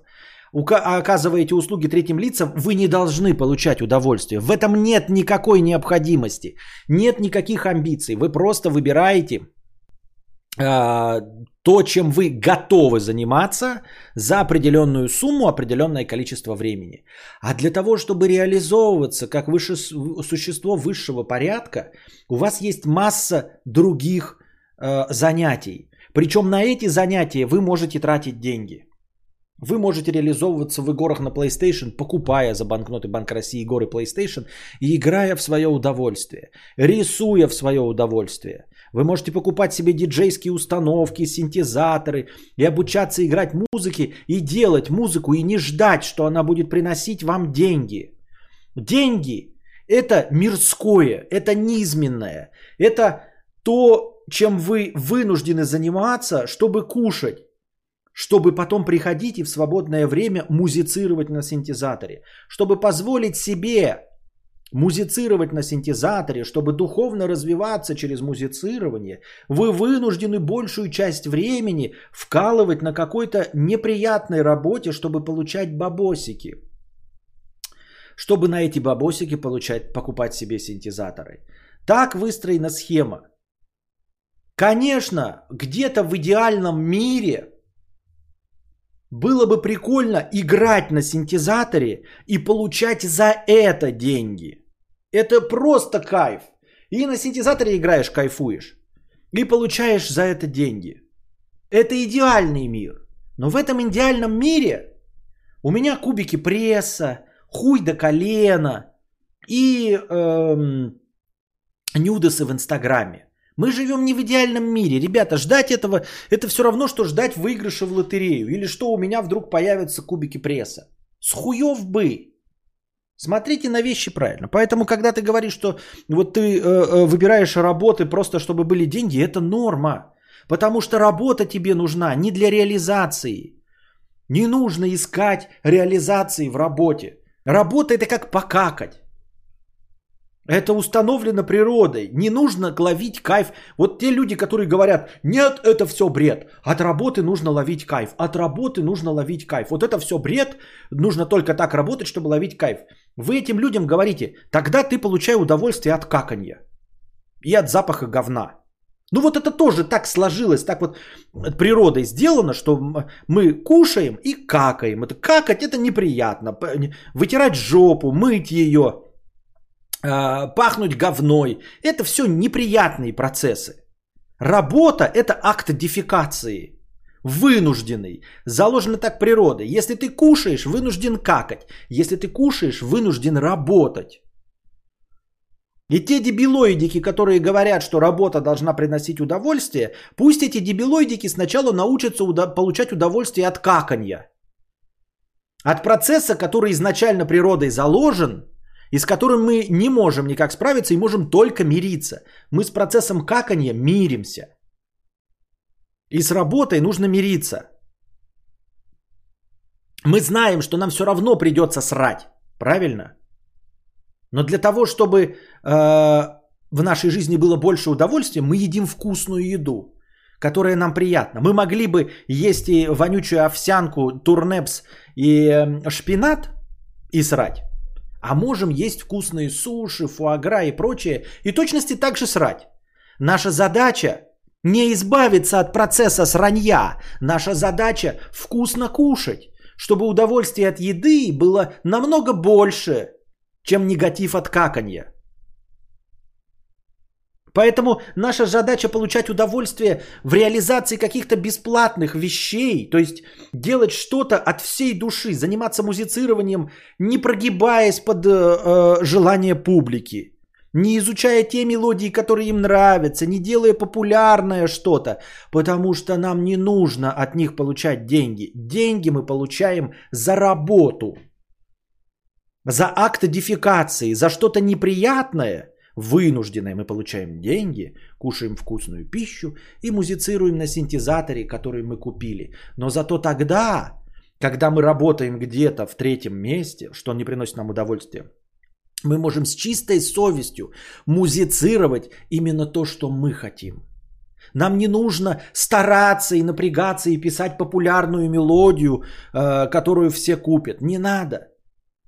Нам не нужно модно одеваться. Нам не нужно, э, я не знаю, ходить в на какие-то интервью там и унижаться, выпрашивать, чтобы купили наш альбом, если мы зарабатываем в другом месте. А хобби, наша реализация, это другое. Поэтому не бойтесь, ребята, работать на любой работе, даже если она вам неприятна. Поймите, что ситуация, при которой ваша работа приносит вам удовольствие, да, это редкое исключение из правил. Кому-то так везет. Но точности так же кому-то везет с большим членом и кубиками на брюхе. Вы же не паритесь каждый день такой, блин, как же я несчастлив из-за того, что вот у человека член больше, чем у меня. Нет, вы просто живете с тем членом, который у вас есть. Учитесь лизать письку, вот, а, и получать удовольствие с тем членом, который у вас есть. Но не переживайте всю жизнь из-за того, что у кого-то член больше.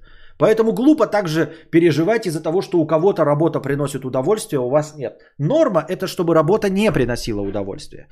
Это не значит, что я не негативно настроен. Такой, ой, как ты негативно. Норма, чтобы работа не приносила удовольствие. Конечно, можно разрушить э, товарно-денежные отношения во всем мире придумать какой-то другой коммунизм ебучий. Но пока есть как есть, я не акцентирую внимание на том, что работа это плохо. Не думайте, что я говорю, что вы все в депрессии должны быть из-за того, что никто не должен получать удовольствие от работы. Вы должны понимать, что работа, она занимает какое-то низменное положение, как каканье. Это не основная часть вашей жизни. Даже если она занимает много времени, это досадно. Это хотелось бы исправить, но это не ваша жизнь. Вы не тот, кто, что вы делаете. Запомните это. Вы не бухгалтер и не водитель. Вы музыкант, художник, созерцатель телевизора, дегустатор пива, игрок в PlayStation. Вы э, покрасильщик своих волос – вы фитнес-няшка. Вы мамкин кулинар домашний. Вы выращиватель роз. Но не бухгалтер, не менеджер, не курьер. Вас определяет то, чем вы растете. А работа это неизменно, это как каканье. Вы же не говорите, вы спрашиваете, кто вы, вы же не говорите, я какатель. Хотя вы каждый день какаете. Вы каждый день какаете, но почему-то никто не говорит «я какатель». Так почему вы говорите, что вы бухгалтер, если это такое же низменное, приземленное, не, вынужденное занятие, как каканье? Ваша жизнь это вот даже те 5 минут в день, которыми вы занимаетесь музыкой, они делают вас музыкантом. А не то, что вы 12 часов до этого бухгалтерили. Я так думаю, мне так кажется.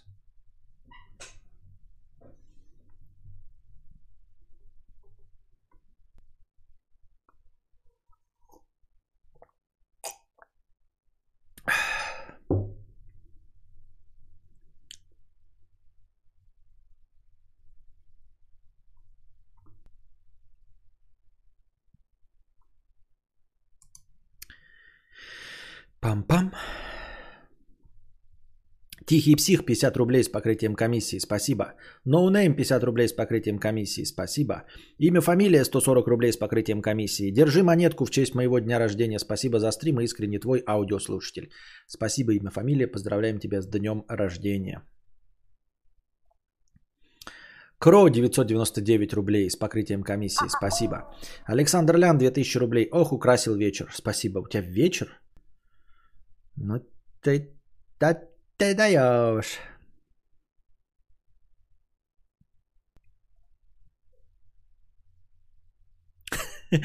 Я мы какатель.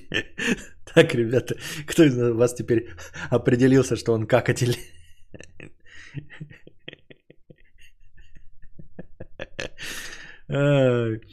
Лаваль де Мур, 200 рублей. Шалом, Костянелла, лежу в больничке, спасибо за годный контент. Спасибо тебе, выздоравливай в больничке.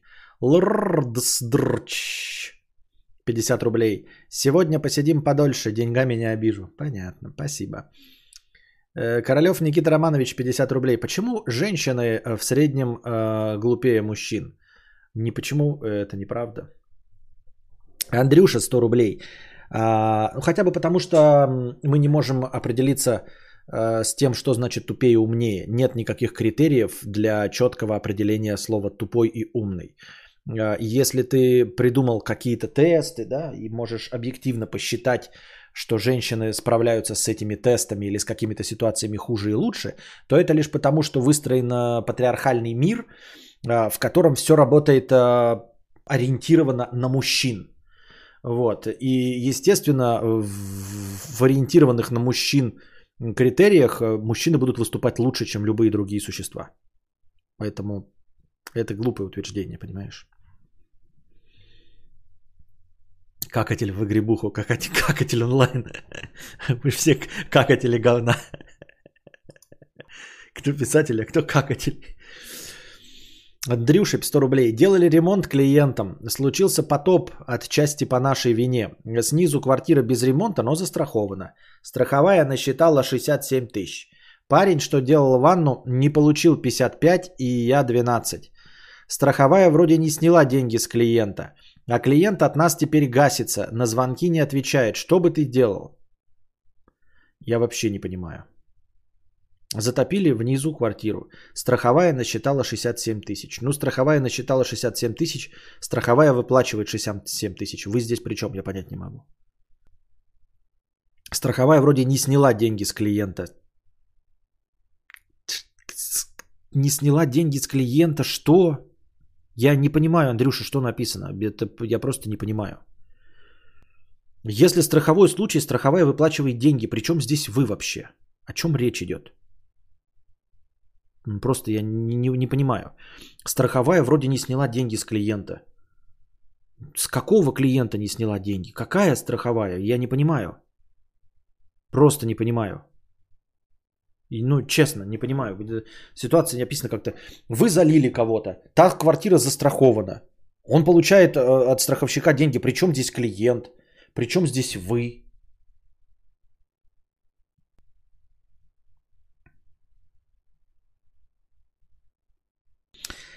Злая жопа 250 рублей с покрытием комиссии.